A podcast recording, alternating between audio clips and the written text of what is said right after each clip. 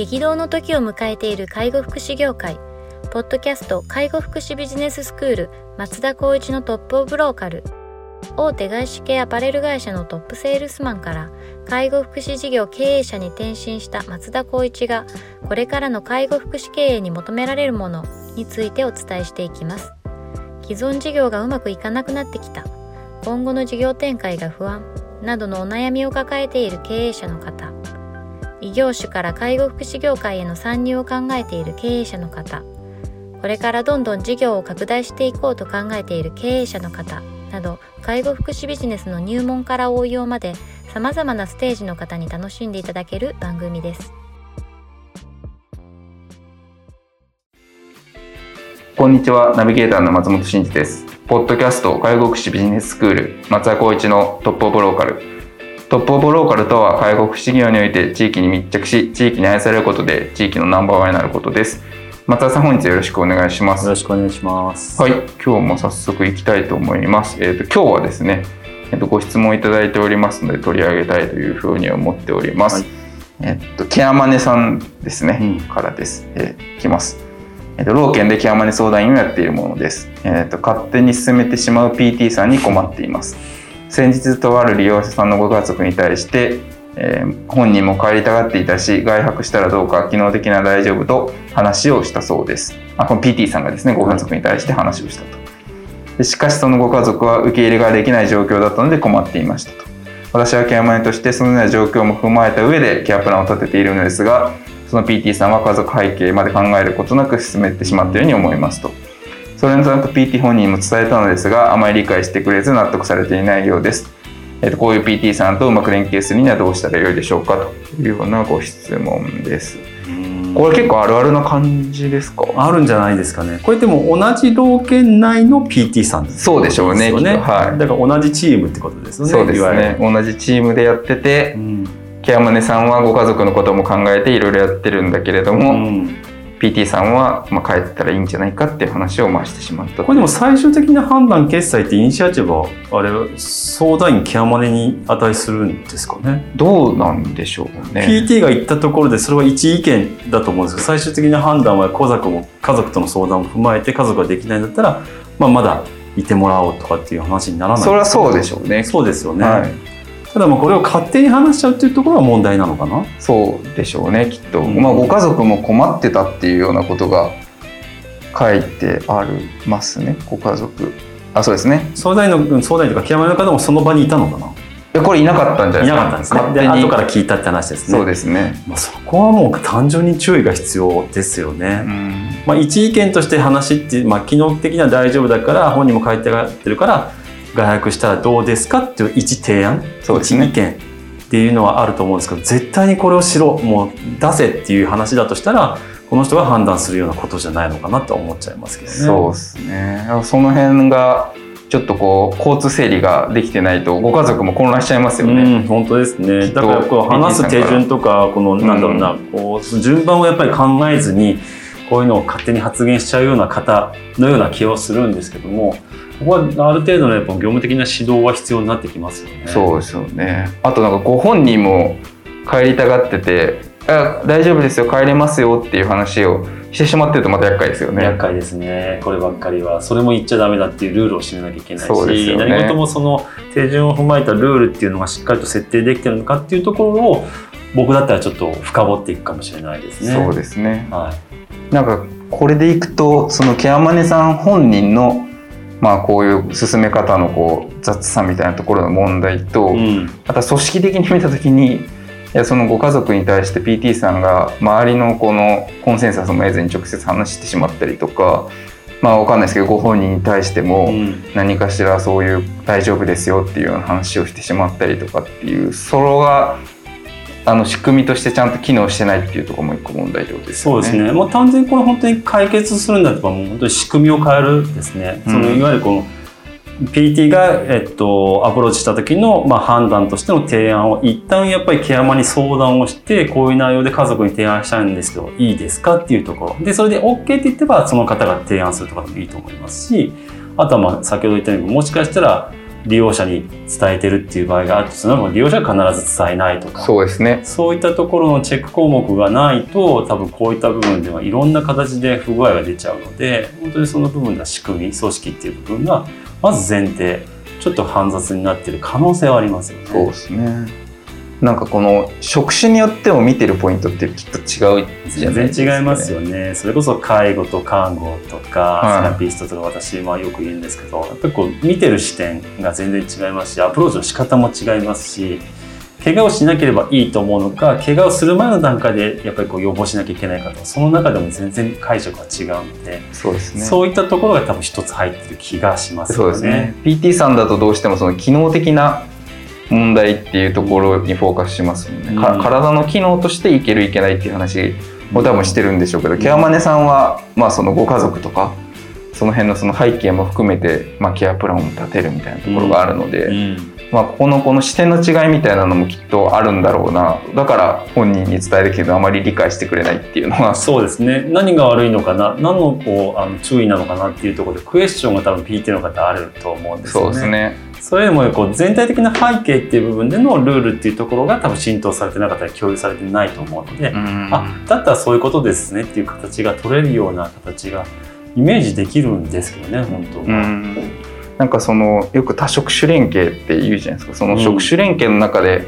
まあ、みんなそれぞれの視点を持ちながら全体としてよりその人を支える、よりよく支えるっていうのってどういうことなんだろうっていうところを多分みんなが持たないと PT さんの視点だけだと当然ダメですしでもケアマネさんだけでも多分足りない部分もあるでしょうし、うんうん、なんかその辺がこうお互いがこう関連してる職種の人を尊重し合いながらやれるとこういうことって本当はなくなるんだろうなとは思うんですね、そうですね。僕も松本さんもそうですけども医療とか介護福祉じゃないところで仕事をしていたじゃないですか。はいだこういう問題があった時本当に僕いつもクエスチョンになっちゃうんですね、はいはい、なぜお互いを尊重し合うような言葉を使わないのとかもちろん自分たちの役回りがあるけどもそれを主張とかではなくてそこの多職種連携ってことは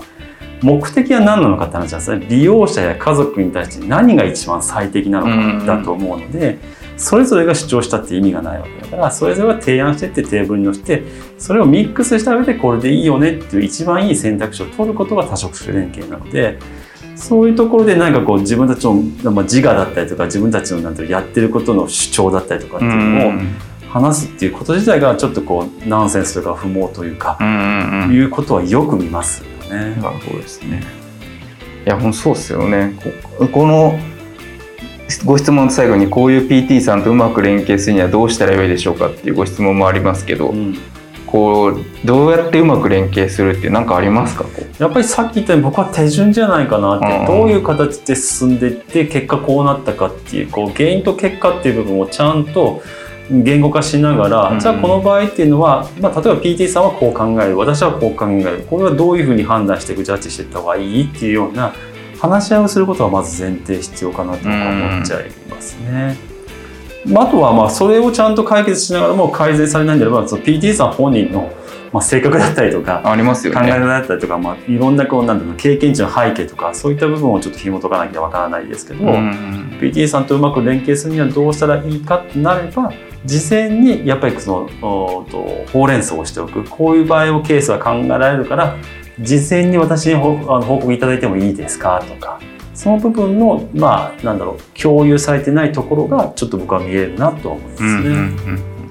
やっぱりこう事前に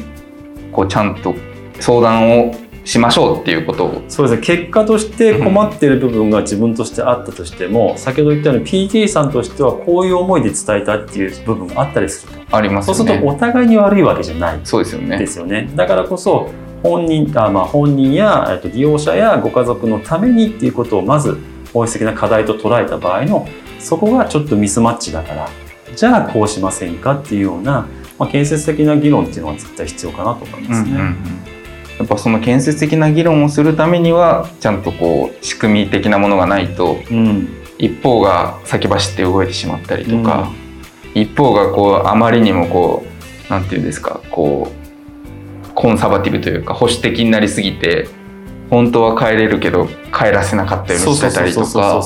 なんかそういうこともありえますもんね。そうですね。だからその PT さんがどういうふうな視点を持ってどういうような結果を持ってこの言葉に至ったかっていうところはちゃんとあのお互いに共有しながらじゃあこうはどうですか？自分の主張と相手を尊重しながら、それでやっぱり答えを見つけていくっていうことがもしかしたらもう少し必要な状況だったのかなっていうのはそういうことですね。あそうかそれとなく本人に伝えたっていうふうにご質問に書いてありますけど、うん、まあその一方的にケアマネの意見としてこう伝えてしまうとやっぱなんかこう噛み合わない部分もあると思うので。そうですね。さっき言ったように松本さんがおっしゃったようにケアマネとしての視点経験。で多分判断とか答えを出していく中で、うん、PT は PT での経験という部分で判断していったってことがあるのでそこがやっぱりこの段階では一緒に考えよう。ここはあなたが考えよう。そういったところをミックスしていくような、まあ、体制がとあの取ってあったかどうか。老犬として。そういうことです、っていう考え方かなと僕は思っちゃいますね。あとなんかこう聞いてみてもいいかもしれないですよね。なんでこういう判断に至ったんですかっていうのは、前提そこが大事そうですよね。それを聞かないと多分進まないので。そうですよね。なんでそんな話しちゃったの？こういったケース考えられるじゃんっていう勝手に自分でこう置き換えるではなく、うんなぜそうやって話したかっていうのをまず紐解いていきながらそういうことかもしくはやっぱりそういう判断なんだじゃあ私はこういう話をしたいしさっき言ったようにイニシアチブは最終的にはケアマネ相談員になると思うので、うん、であるならば答えは自分で判断していくことが大事かもしれないですね。そういうことですよね。なるほど。まあ、まずはその職種間でこう見てる視点が違うっていうのをまあご理解いただいた上で、うん。うん、そこの壁といいますかこのギャップみたいなのを、まあ、相手の話をちゃんと聞くことで、うん、まあ、理解をして、まあ、その上でこう自分が考えていることを伝えていってみんなのこう視点をミックスしながらより良い選択をするっていうそうですね。ケアマネさん相談員さんは基本的にはみんなの話をまとめるっていう仕事でもあると思うのでうんでね、やっぱそういう方々がいてこそ自分の仕事っていうのが回っていくというところでいくとまあ、協力的かつやっぱこうちゃんとしっかりとした建設的な議論を持つことが大事だと思いますね。なるほどですね。いや結構苦労されるとは思うんですけれども、うん、ちょっとこう諦めずに対話をしていただくっていうところでそうですねもしこの PT さんが個人的になかなかコミュニケーションを取れないってなると違った話になってくると思うのでそうですねなかなかちょっと難しい場面もあるかもしれないですけど、はい、ちょっと頑張って対応していただくというような形ですかね。はい。では本日は以上させていただきます。ありがとうございました。ありがとうございました。ポッドキャスト介護福祉ビジネススクール松田光一のトップオブローカル。番組では介護福祉サービスに関するご質問を当番組の専用ウェブサイトより募集しております。番組 URL よりサイトへアクセスし質問のバナーから所定のフォームへ入力の上送信をお願いします。URL は http コロンスラッシュスラッシュ sense カッコセンスハイフン world カッコワールドドット .com カッココムになります。皆様のご質問をお待ちしております。